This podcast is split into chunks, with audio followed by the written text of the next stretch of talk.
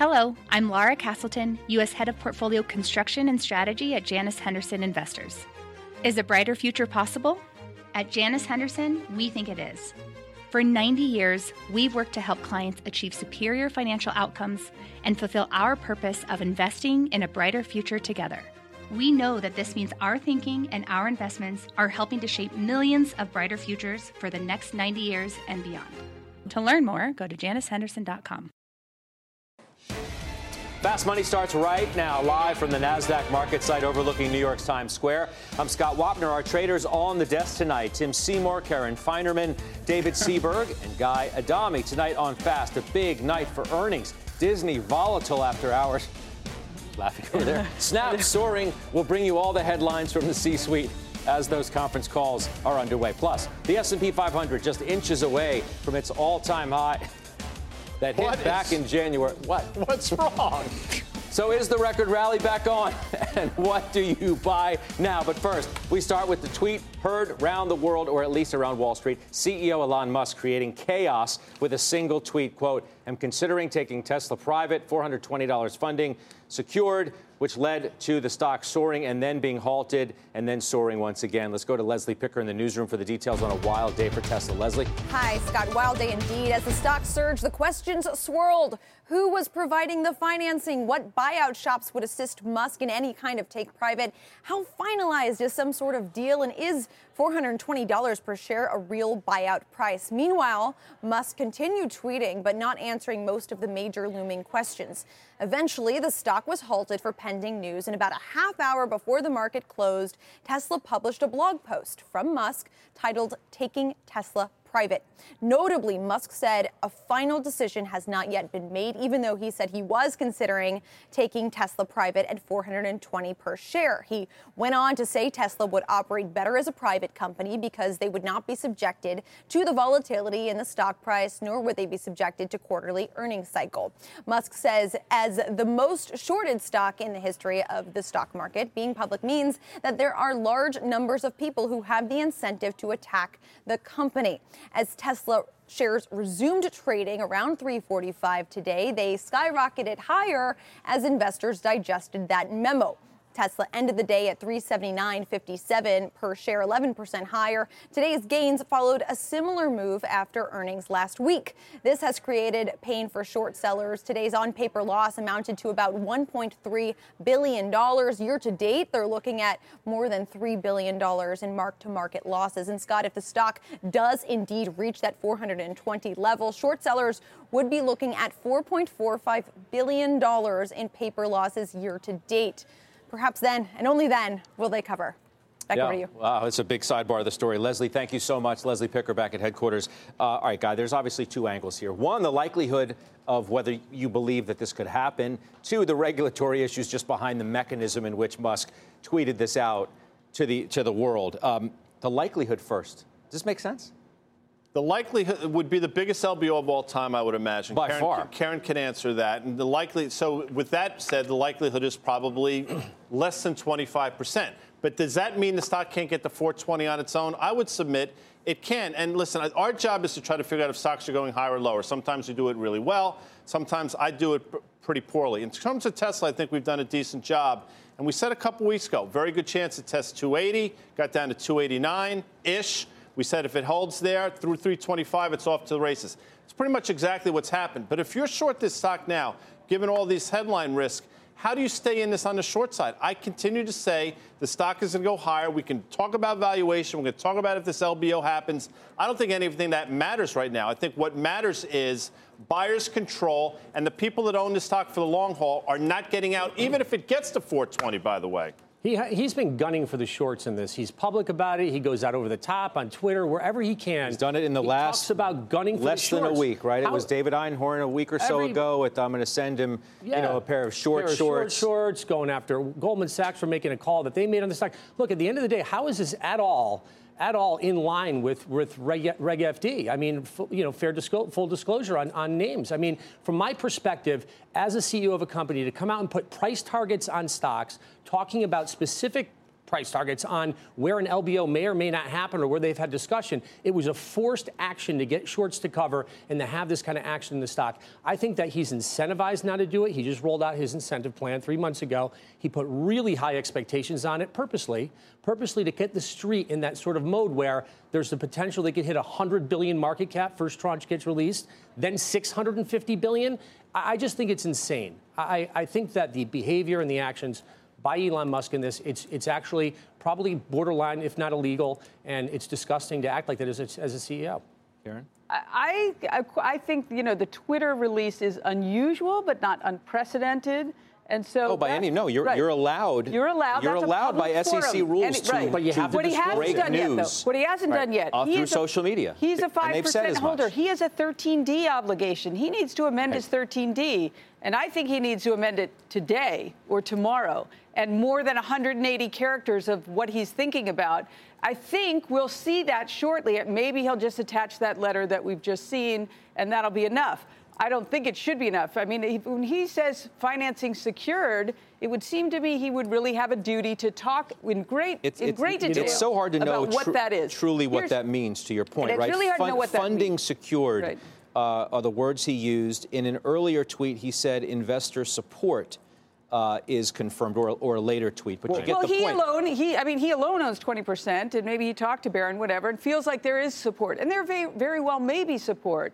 That with with funding secured, he needs to go into a lot more detail than that. One other curious thing to me, I don't know if it makes a difference. He has a convert that comes due March yes, of next year, March.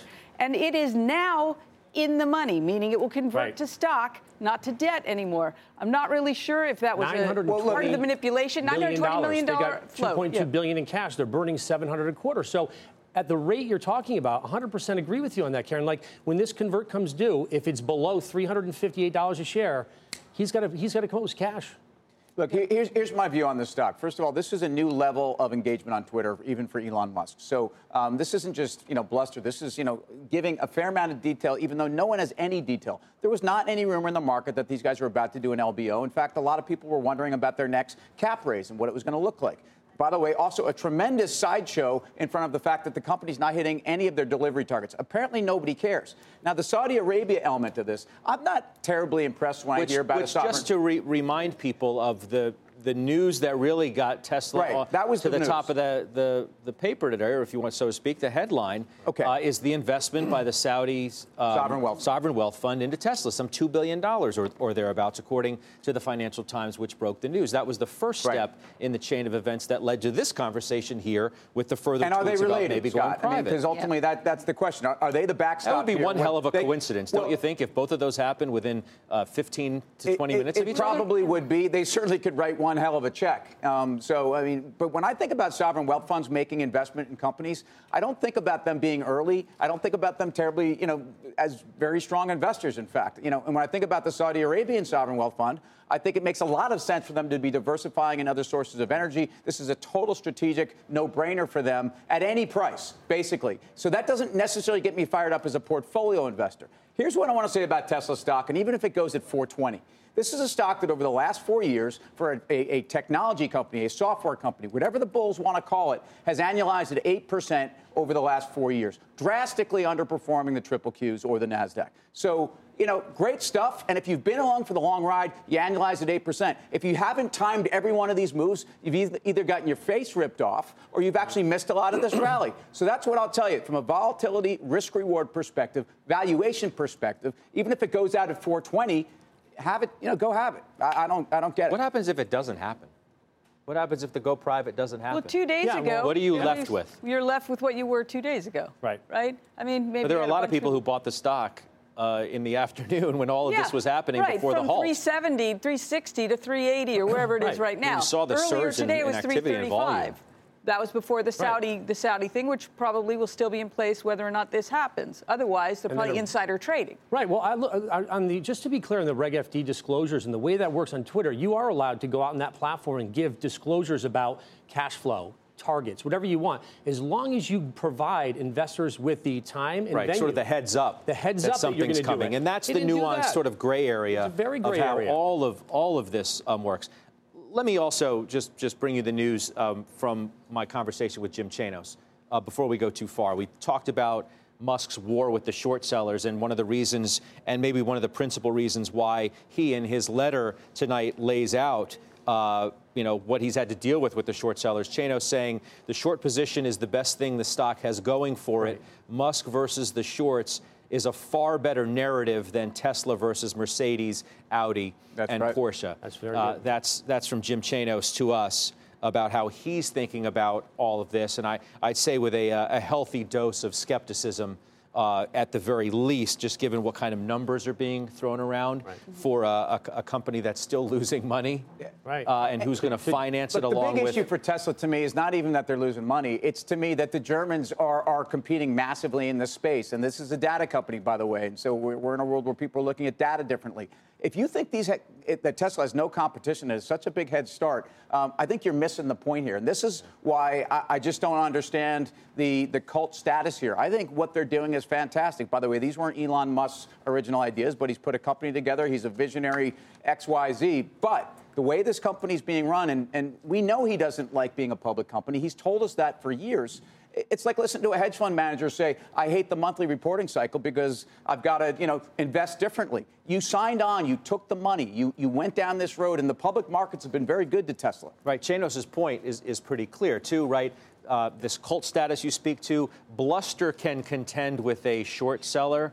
Uh, fundamentals have a much harder time doing that. And once you get into a, a head-to-head battle with some of the names of the automakers that Chanos throws out, it perhaps becomes a much more difficult game. Yeah, and he actually played the shorts or actually went against the shorts probably a little bit too early. To Karen's point, given the fact that he's got this convert that comes due in March, he should let it go for a little while. And I mean, maybe come out in a different time frame and allow the stock to get to that level so that he had a little more security around it. In my opinion, I don't think it stays up here for too long. I think the real story comes out, and I think the stock sells. Let me ask you one more question before we bring in our, our friend uh, Gene Munster. If we did not get the tweets about the go private, the Saudi investment alone what would your commentary be on that fact alone? That, that's pretty strong for the the bullish narrative behind Tesla? Doesn't it remove some of the financing questions? What would you all be saying tonight if that was it? But to me, that's like looking at 13F, Scott. That was yesterday's news. That's and it maybe a, explains a lot know. of the support for the stock. I, it's not. I, well, look, I get that they could be a strategic. It's Saudi right. Arabia. Let's face it, the biggest energy producer in the world would want to be in this. That's investment. the substance, right, isn't it? No, the, the substance is, is getting to scale next quarter and getting gross margins at 25%. That's what it is. And he's been telling, telegraphing that to the street. So if he can get to production of which he claims he can get to, and have a margin at 25%, people will be fine with it. But I don't think that's possible. All right. Our next guest uh, agrees with Elon Musk. He says Tesla's mission is more easily accomplished as a private company. Let's bring in Gene Munster of Loup Ventures. Gene, welcome. It's good to talk to you again. Hi, Scott. What do you make of this whole thing? Two things. First is Tesla really should be a private company. As you mentioned, they have this broad, big vision of accelerating the globe's adoption of renewable energy. This is more than just making a, a, great car. And really accomplish that, it makes more sense to be a private company. That's on one side of it.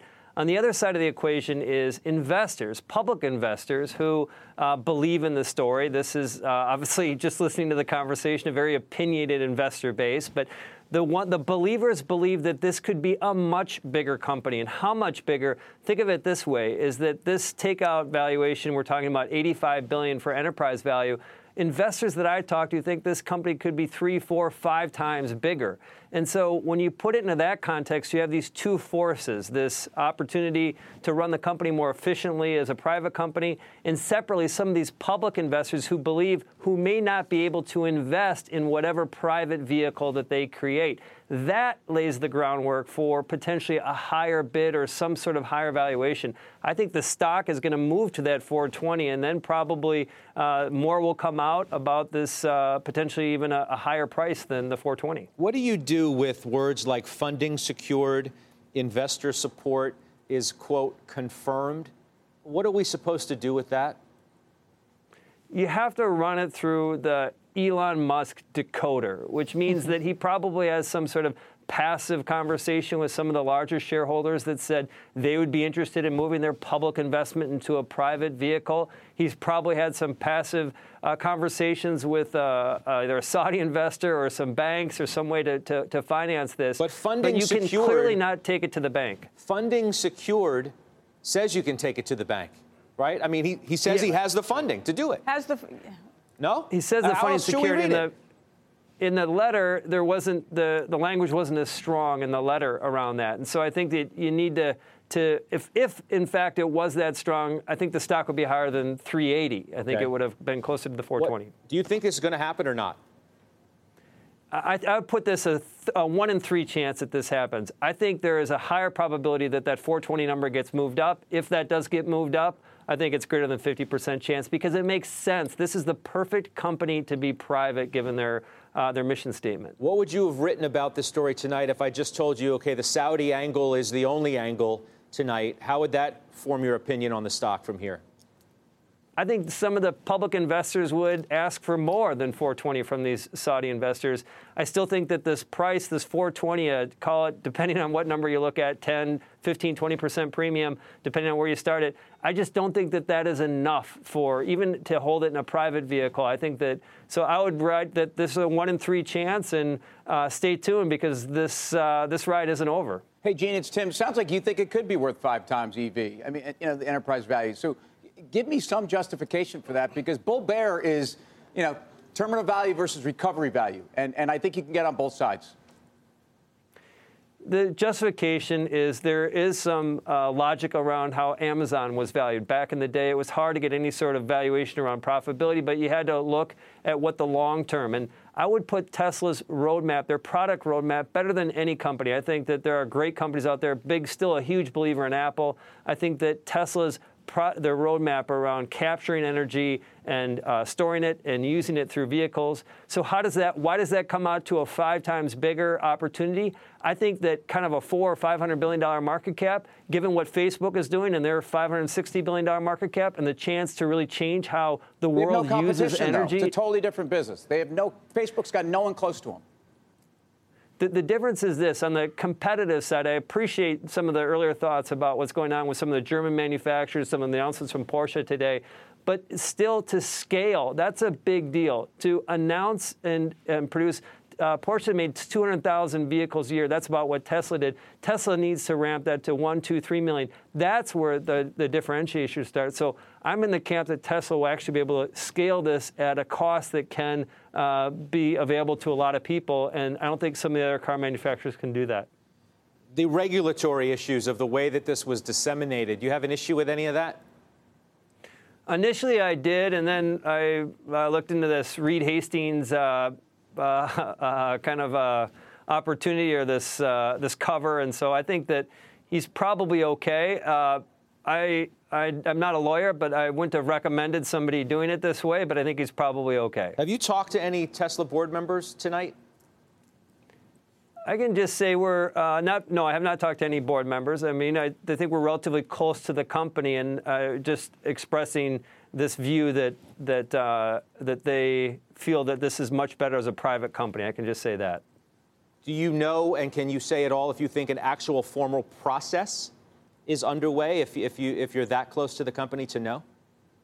I don't know that. Okay. Gene, we appreciate it. And I don't mean to throw you those uh, on the spot uh, things, but I, I, thought maybe you would know. And if you did, you'd tell us. We appreciate it as always. Gene Munster, Loup Ventures. No, I think it's interesting. Uh, if you took the short, the, the, fact that there's such a massive short component in this, in this story, in the stock, if you took that off the table and looked at the news for what it was today, would the stock be trading at this level? There's no way, in heck, it would be. The shareholders that own this story for owning it for the long term wouldn't be paying these prices. Nobody was buying it long, in my opinion, on these desks. We were seeing short covering across the board on our desks today. LBO assumes if, it happens that people would tend to their stock at 420. You hear Ron Baron, he doesn't want to sell his stock at 420, number one. And I think the Saudi investment, Tim will get mad at me for saying this, but I think that is Never. to Tesla what the Federal Reserve is to the S&P. So I think you now have an embedded put now in terms of Tesla. Well, so that, that, that, was my point in asking and, and the original question. that's exactly the point. If you forget all the go private. I don't know what it is, is it but I will tell you that, you know, I again – I think the incremental seller in this stock is a short but, seller. I think the people that own it are not getting out. All these people, private investor, private company means less liquidity and less transparency from a guy that seems to be making up his own rules. Wouldn't we be having an entirely different conversation if it was just the Saudi angle about the financing? Wouldn't we feel what better? Is, what are you talking about the financing? That was the Saudi was just an equity bet. Yeah, I, I know, but I, I, yeah, if you believe I mean, it's just those equity, two came out within 10 minutes, so I think they're related. But okay. All right, fair point. All right, coming up, we'll have much more on Tesla throughout the hour. Karen Finerman going to break down the public company's road to going private. Plus, check out shares of Disney. The stock's volatile right now after reporting earnings. Conference call. Bob Iger's underway as we speak. There it is right there. And the man, the myth, the media legend, Tom Rogers will be here to give his instant analysis on the company. And later, the S&P 500 closing just points below its record high. So is there still time to buy? The traders give you their top picks coming up. We're live from the NASDAQ market site in Times Square. There's much more fast money right after this.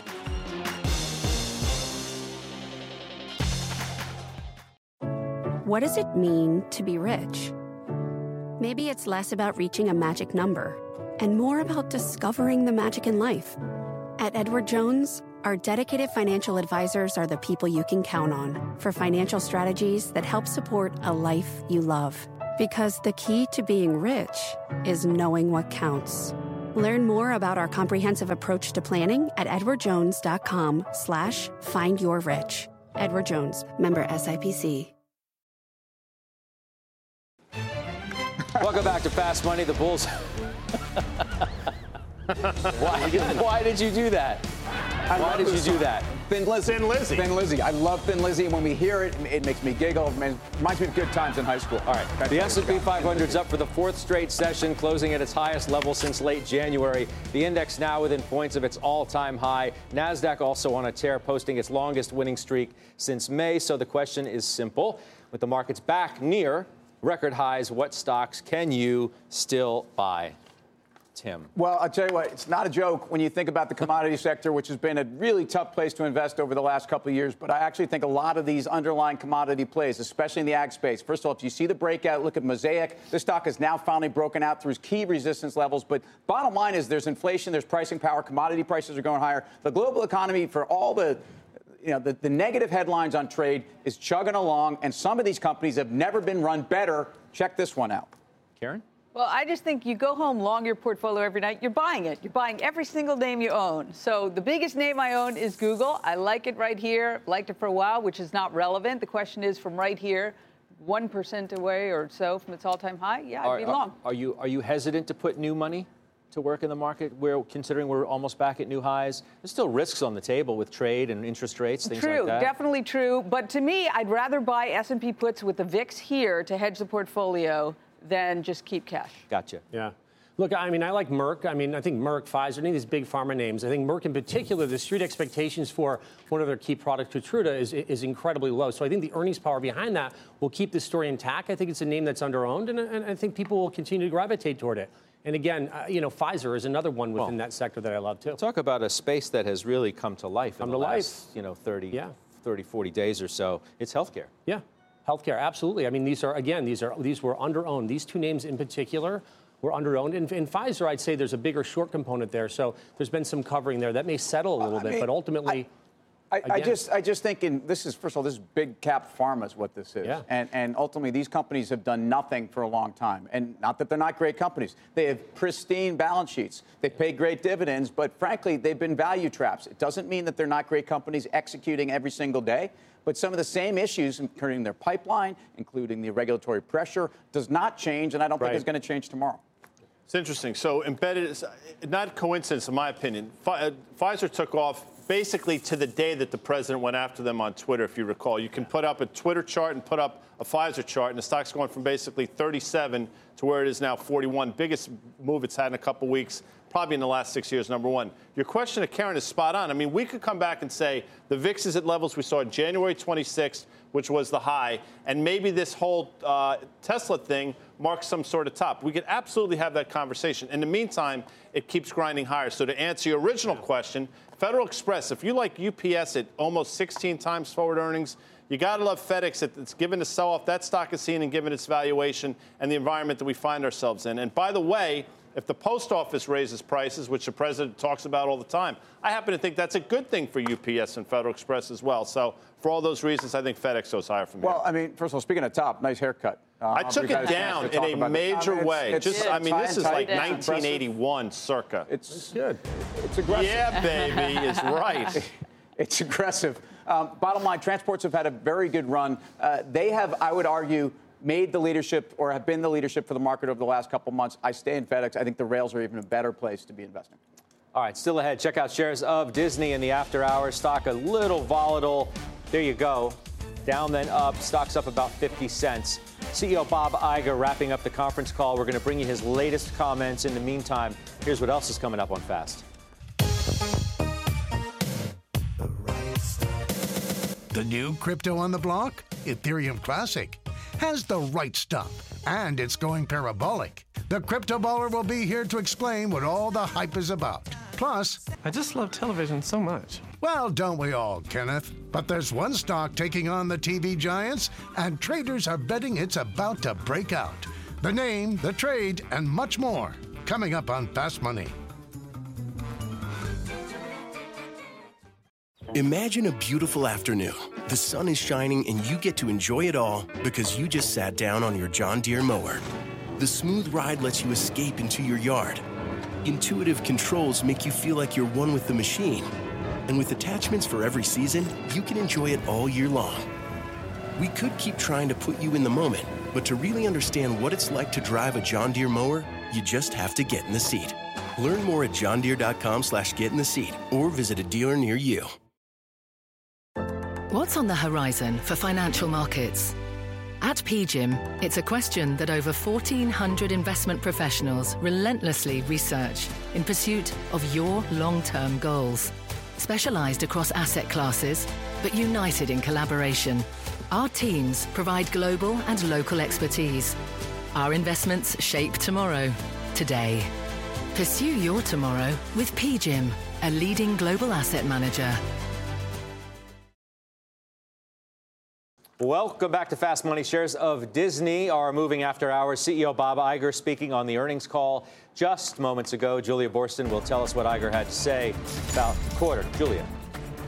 Well, CEO Bob Iger opened the call with a look at the 21st Century Fox acquisition and how it will bolster Disney with both Fox's international reach and the right assets to help build the new direct to consumer businesses that Disney is focused on. Now, Disney shares first dipped after the numbers were released, but then they turned positive during the earnings call. It seemed like it was around the time when Bob Iger reassured that cord cutting is slowing thanks to the growth of digital bundles. Take a listen.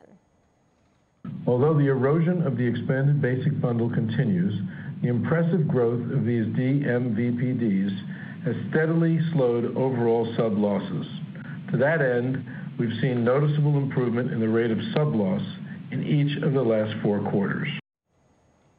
Iger also said that the Fox acquisition will help them in their di- various direct to consumer efforts, including Hulu and the Disney branded app that's in the works set to launch next year. In this era of unprecedented consumer choice, brands matter more than ever. And our incredible portfolio of high quality, in demand branded content uniquely positions us to strategically and successfully navigate this increasingly dynamic marketplace. We have always believed we have the brands and content to be extremely competitive and to thrive alongside Netflix, Amazon, and anyone else in the market. As for the ESPN Plus service, which launched in April, Iger didn't reveal any numbers, but did say the initial performance is encouraging and that conversion rates from free trials to paid subscriptions are strong, with subscription growth exceeding expectations. Scott, back over to you. Uh, Julia, thank you so much for more. Let's bring in longtime media executive. Uh, the longtime media executive who served as CEO of TiVo for 11 years. Prior to that, Tom Rogers was NBC's former chief strategist who became the first president of NBC Cable, during which he founded CNBC. Today, Tom is a CNBC contributor, executive chairman of sports gaming and gambling company WinView. He joins us now. Welcome. It's good to see you. Great to be here. So that's a long, and, that's a long and great resume. uh, is Iger going to get the last laugh? Well, and you know what I mean by that because there have been so many naysayers, and here the stock is back at 117, a little north of that. Sub losses are slowing. I think he's got a great opportunity to take a victory lap here if he backs off a of Sky the challenges that this company has with declines in their core business. Look, they're still losing subs. Advertising revenue on the cable side is down. The whole sports bidding area is going to get really tough with the FANG companies coming in. Now he's taken on trying to catch Netflix to try to learn the satellite distribution business, satellite dishes, set top boxes, the whole deal which, if you look at DirecTV and Dish's numbers here, even though Sky's in somewhat better shape, not the same story, but a difficult story, I don't get them needing to to play that card. Any any plus in not spending billions of dollars on rights fees for sports? number one. Um, number two, legalized gambling has to be a boon for ESPN, no? Well, now you're talking my game. I mean, that's uh, that's my current company, and I, I don't know if they mentioned it. CBS mentioned it on their call. If you're in the sports business and you're seeing sub fees and advertising revenues decline, and you want to stay in the business of bidding on sports, there's one major new source of revenue that you got to get into, and that's sports gaming and gambling. And you got to figure out how to grab it before the other players do. I'm surprised that did not uh, come up as a major issue for them. Um, but the issue of whether he gets the last laugh, we're not going to know. This, you know, chasing Netflix isn't just about buying Fox. Market seems to like the Fox asset. Well, it, the, the Fox asset. Unless you think they paid too much. You know? Well, it's a, it's a great asset, and if they don't pursue Sky, you got a chance here of getting the Fox assets without by next year having any greater leverage on the company. That's a big win. Last laugh, good victory. But you got to understand that getting the Fox assets is the first chapter in a multi chapter story about whether or not you can catch Netflix. First of all, Fox has a lot of its content or tied up in HBO. Much of the Disney product is tied up elsewhere, not the least of which is if they don't get Sky, Comcast has a lot of Disney product caught up there. They got to figure out how to get through Hulu. They got to spend billions of dollars on more original content what they're getting from Fox won't begin to really make a dent in a global Netflix franchise. Then you got the issues of the earnings dilution that all that spending is for an EPS measured company. This is something they're going to have to explain. Do you ignore those losses because you're building a new asset versus it being an ongoing drag? And then you, you got the issue of you got to manage, continue to manage the decline in your core business. Okay, so you've set it up absolutely perfectly for, for everyone here, right? Yeah. The business may be stabilizing, whatever word you want to use. Stock is up. Technically, it seems to be in a good place. But as Tom says, the risks, the risks are still out there for this name. Well, it's it's interesting to hear Tom talk about the amount of money that they're going to have to spend on content right. to keep up with Netflix's global franchise. Because that, to me, is an extraordinary statement. In that, um, I always thought it was Netflix chasing Disney. I always thought it was Disney with the best content. Bottom line, I think Bob Iger has a more diversified company here. Disney is not just it, it's a consumer products company. It's a studio. It's a, it's obviously the cable, which is in a difficult place. But I think Disney is doing interesting things in terms of getting to that broader demographic. They, they, were broadcasting this Overwatch over the weekend. In other words, they're getting into gaming and younger sports and how people are consuming that. That's interesting. Chasing scale is a loser's game. I mean, I look at it and say the investor base in Disney right now is I'm not saying it's a different investor base than Netflix. I think it's probably some of the some of the similar investors, but ultimately, you've got a company right now that, that is going to have to spend so much to chase Netflix. So much. It's going to cost them a fortune, going to impact margins. They're coming off a massive, a really successful film slate. I, I get they have great content. It's all about the scale, isn't it? Spend to mean, get chasing to that. scale's a loser's game. No, no, no, no. Chasing not chasing it, it in the no, media no, I'm not saying right that now way. is a loser's game. I'm game. saying you chase it, but it's going to cost you a lot. It's going to cost you a tremendous a lot. That's going to impact margins. There's a victory lap here that they should take on the studio yeah. side, though. Isn't it early studio though to side. take a victory lap? I mean, you could anybody can pay for anything. Well, uh, before they get to paying. Oh, you mean before the the, the studio? Okay. okay. 11 days, the Avenger film taking in a billion dollars. The kind of market share they have, getting through the Justice Department with the yes. Fox studio, getting over 50% right. share in theatrical production without anybody raising a, a, a, an eye at all on that they, they, you, you got to give them a big so victory that is, on that's that the one. question. Is that sustainable? I mean, you look at their pipeline and say, is that going to be a sustainable sort of like aspect for them, or, or, or you know, are they able to, to sustain those sort of it, numbers? It, yeah, it, it may be. They've shown unbelievable uh, acquisition capability with Pixar and Lucas and uh, Marvel. They've really done tremendously well. Can't take a thing away from them on acquisition of studios, and Fox will only continue to drive that. I think the problem is, to your point it's not enough. To play the Netflix game, the amount of incremental dollars you have to put in programming is so far beyond this investment, which is why I think, geez, do you really want to tie up a bunch of cash in Sky and have to measure, manage the decline of that business when you could go home and save your resources for the game you're really going to need it for?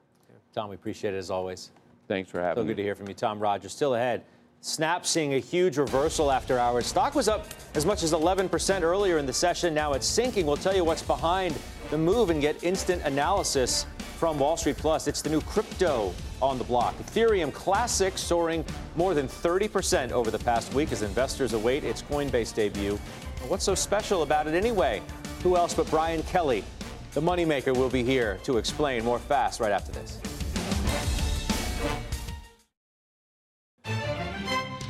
Welcome back to Fast Money. There's a new kid, I mean crypto, on the block, and its name is Ethereum Classic. The cryptocurrency has been on a tear, jumping nearly 30% over the past week, while Bitcoin struggles. It, it, it is nearly $2 billion in market cap. It's the 13th largest cryptocurrency out there right now. In fact, the hype has gotten so big that we are going to change our Bitcoin bug to a fancy Ethereum Classic bug for the rest Oh, of how tonight's nice. show. You see how Nice interactive music. we are You and know, what we try and do? I tell you, we are hanging tough like the new kids. Uh, you're proud of yourself Right. over that. Another joke that fell flat. No, but I then think again, people, people at home are laughing right now, Right. Scott. right? I mean, That's good know. stuff. I, listen, I had no idea what he was talking about. I mean, they may be laughing. McIntyre. but anyone else. At Wasn't that Donnie with him? okay. Breakout? I mean, a It lot of stuff have happened So with these what guys. is behind Ethereum Classic and its rise? Let's bring in our very own crypto baller, Brian Kelly, who's in Boston at the Canaccord Genuity Growth Conference.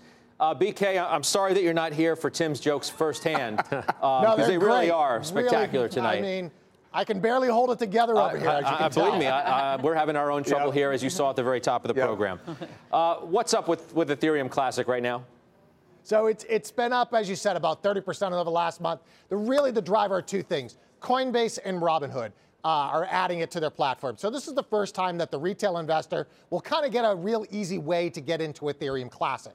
Um, so Coinbase added it to their institutional side, I believe, over the next week or so. Uh, they're going to be adding it to their retail side of their platform, and that's what's driving it.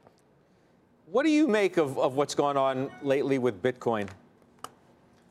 Uh, I, well, listen, it's had a tremendous run off of 5,800. And that was all really because people thought there was going to be this ETF, which just before we got on air, the SEC came out and postponed that decision until September, uh, September 30th. And just, you know, little spoiler alert, September 30th, they will likely postpone it again because the market's not ready for it. And the SEC uh, hasn't had all the answers to their questions yet. So we've had this big run up. Uh, we've had a little bit of a sell off here today. Uh, if you're selling today after this decision, it's the wrong way to do crypto investing. Uh, there is more to this story than just an ETF. BK, Ethereum Classic, though, what is the adaptability here? Or in other words, what sets this apart in terms of the platform and, and what is going to get uh, the kind of follow through that I think people don't see so far? Yeah, that's, that's interesting. So, uh, just for the folks at home, Ethereum versus Ethereum Classic, they split back in two, 2016 over a different way to handle whether or not you change transactions. Uh, and so that's the difference between the two. Same functionality, different paths though. Ethereum has a lot of developers on it. Ethereum's Classic is develop is getting more developers on it. So for it to really take off, that ecosystem has to expand, and that's what they're working on right now. BK, good stuff. Seaburg has the last word. What- yeah, what BK. I love you, buddy. But nice tan, by the way. You look great, BK. Uh, Ethereum Classic. Get a I'm on the Ethereum Classic. I'm buying some more tomorrow. Thanks for that pitch. Well, there you go. I, I like that. I and gave thanks you- for the hint on. Well, thanks for the hint on where to go for a spray tan. It was great. I gave you a new That's a nickname too, good joke, BK. I, I called you the money maker. oh, I'm okay with that. You like that? I'm fine with that. You're Yeah, the crypto guy. I mean, you know. I know, but I know, I know. All Yeah, right, good stuff, yeah. my man. We'll see you back here. All right, see you, Judge. All right, Brian Kelly. Still ahead. Snap seeing a huge reversal after hours. The stock is now negative after being up more than 10%. We'll tell you what was said on the call that has investors hitting the sell button. Plus, Tesla soaring today after CEO Elon Musk said he was considering taking the company private. So, what happens next? Karen Finerman will break it all down when Fast Money returns.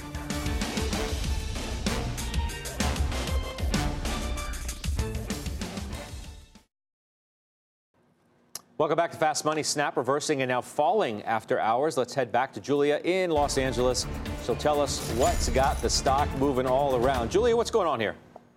Well, Snap reported earnings and revenue that beat expectations, and Prince Alwaleed announced on Twitter that he invested $250 million to acquire 2.3% stake in Snapchat. He tweeted this video of himself and CEO Evan Spiegel. But Snap's, while Snap's top and bottom line beat first set the stock soaring, That was despite the fact that the company reported daily active users that fell from the prior quarter and disappointed expectations. And the stock moved into negative, the negative, and gave up its gains during the earnings call. Now, in addition to reporting those daily user numbers that declined from the prior quarter, the company also gave revenue guidance that was lower than analyst expectations. And on the call, the company warned that it won't give daily user guidance for the third quarter and warned that third quarter growth rates generally trend down for users. Now, Evan Spiegel saying that monthly users are at their highest level ever with 100 million in the US and Canada alone, while daily users, he says, suffered from the company's redesign. We saw a 2% decline in our daily active users. This was primarily driven by a slightly lower frequency of use among our user base due to the disruption caused by our redesign. It has been approximately six months since we broadly rolled out the redesign of our application, and we have been working hard to iterate and improve Snapchat based on the feedback from our community. Wedbush analyst Michael Pachter telling us that Spiegel's comments imply that daily active users could be down again in the third quarter, saying that the company was consistently evasive when asked questions on the reasons why the user numbers could continue to decline. Pachter also noted that stock grants were disclosed today that represent 200 million additional shares, so that Wedbush will have to adjust their valuation to account for them. The expanded share count now 1.48 billion instead of 1.27 billion, saying that might be spooking some. Scott, back over to you. All right, Julia, thank you so much. Julia Boorstin, Los Angeles. How, how do you want, guys want to trade this? Long Facebook? Yeah. Instagram. Mm-hmm. Yeah. Exactly. The disruption came from Instagram stories. I mean, that's what yeah. happened with them. Look, this company was going around and they were prepping the street for this. They were getting numbers lower the past month, month and a half. So I think they prepped for this to try to get it down and beat on the rev side. And they just pre-announced again, numbers are going to be worse next quarter. Stay away from this. See, I look at it and say the stock's down a percent, whatever stock's down a percent and a half. Last four quarters, stocks moved 22% to the downside and moved 50% to the upside. It's had ridiculous moves. It's really not moving right now. So what does that mean? If this stock goes green tomorrow, I don't think you get in the way of it. I mean, I think the quarter was decent. Guidance was not great.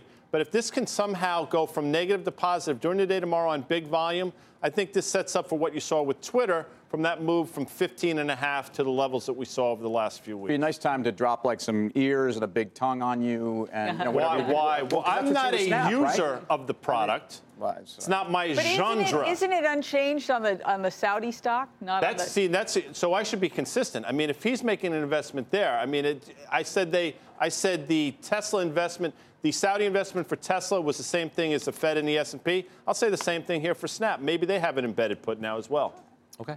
From one new media company to another, Roku also set to report after the bell tomorrow, and the options market is implying some big moves on those results. Let's go to our very own Dan Nathan, who's out in San Francisco with more on that. Hey, Dan. Hey, Scotty, how are you? Yeah, the options market is implying about a 15% move in either direction for Roku. The company has reported three quarters since going public last year. And on average, it's moved about 25%. Um, but call volume was running pretty hot today, and I don't imply that that, that means there was a lot of call buying in front of it. Um, the most active line was the August 55 calls. It looks like a bunch of those are sold. And what's really interesting when you think about that implied move at about $7, that's up at about the implied move. I have a one year year chart here since that IPO, you can see obviously the stock is down about 9% of the year. It's trading within this fairly wide range between 60 and 40 where it's got some pretty decent um, support. Um, but, you know, this one is going to be on the guidance. It's going to be about competition. So um, the implied movement is coming down quarter after quarter. The first quarter out of the gate, this, the stock moved 55%. The second quarter, it moved about 18%. Last quarter, it only moved about 2%. You doing options action on Friday? yeah, me and you, baby. 5:30s. That's right. Gonna be some great TV. That's right. 5:30 p.m. Friday. Dan, thank you very much. Still ahead, Musk shocking Wall Street today, saying he may take Tesla off the market. So, what does the road to private actually look like? Karen Finerman will explain when we come back. Welcome back to Fast Money. Tesla soaring today after CEO Elon Musk said he was considering taking the company off the public market. But what does the road to private actually look like? Karen Finerman is at the Plasma with the more you know. Karen. All right. It's a lot more difficult than a tweet. Let's just see what you need to do to actually get to the finish line, take a company private. Here's the first step Musk needs to make a formal offer to the board. So that hasn't happened yet. We've just seen a tweet. That would be the first step. Then the independent members of the board, and one can debate how many of them there are, but they would hire a banker to give them some advice on what a fair offer would be. Then the next step, they would negotiate with Elon. They would set a price. 420 seems to be the, the first bid, could be higher, could even be lower. We don't know how that process will work out. But let's say they get to an agreement on that. What has to happen next? Securing financing. This is really important. And it's going to be especially difficult because we don't know how much of that stock will roll over and become equity and how much additional equity or how much debt they will need. So maybe they need standby debt. That's hard to arrange for a deal this size, but let's say they can get it. The next step would then be a a regulatory approval rather. Now, depending on who the buyers are, if it's all U.S. companies, they're just taking it private, that shouldn't be a problem for regulatory approvals.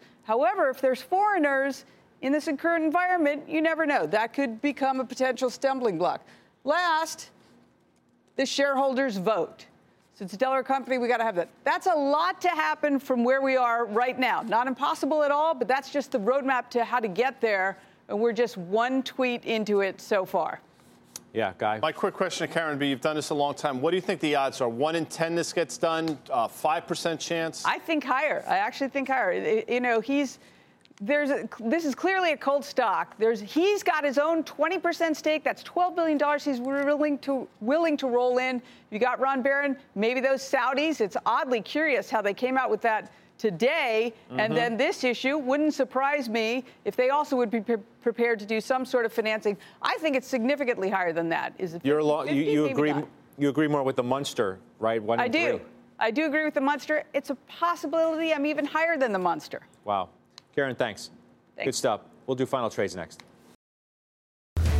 Welcome back. Time for final trades. Tim, you are up first. Yeah, guess what was the real time news medium that Elon Musk reported this news in? Twitter. I'll tell you what, more important every day, Twitter, the stock. All right, Karen. Yep, I'll tell you, I'm long it. I'm going. They're going into earnings tomorrow. Michael Kors. I hope they come up with something. Or good. drink a Molson Coors. There you go. Or Molson Coors. Nice. Didn't even that. see that. I mean, Wrong I love Coors, Coors guys. Light. All right. I, I'm look. I'm back in into BK. I mean, he came on the show with a great tan. I mean, Ethereum Classic, ETC. Fire. You're back tomorrow, Judge? Because it's great having you on board Is today. Tim here? I don't know. AMD on that Bank of America upgrade. That's not my fault. Go to Cramer AMD. quick. All right, that does it for us. Yeah. Mad Money with Jim Cramer Cramer starts right now. And drink a beer before the earnings. This podcast is supported by FedEx. Dear small and medium businesses, no one wants happy customers more than you do. That's why FedEx offers you picture proof of delivery, packageless and paperless returns, as well as weekend home delivery to 98% of the U.S. on Saturday and 50% on Sunday. See the FedEx service guide for delivery information. FedEx Ground service is also faster to more locations than UPS Ground. See what FedEx can do for your business. Absolutely, positively FedEx.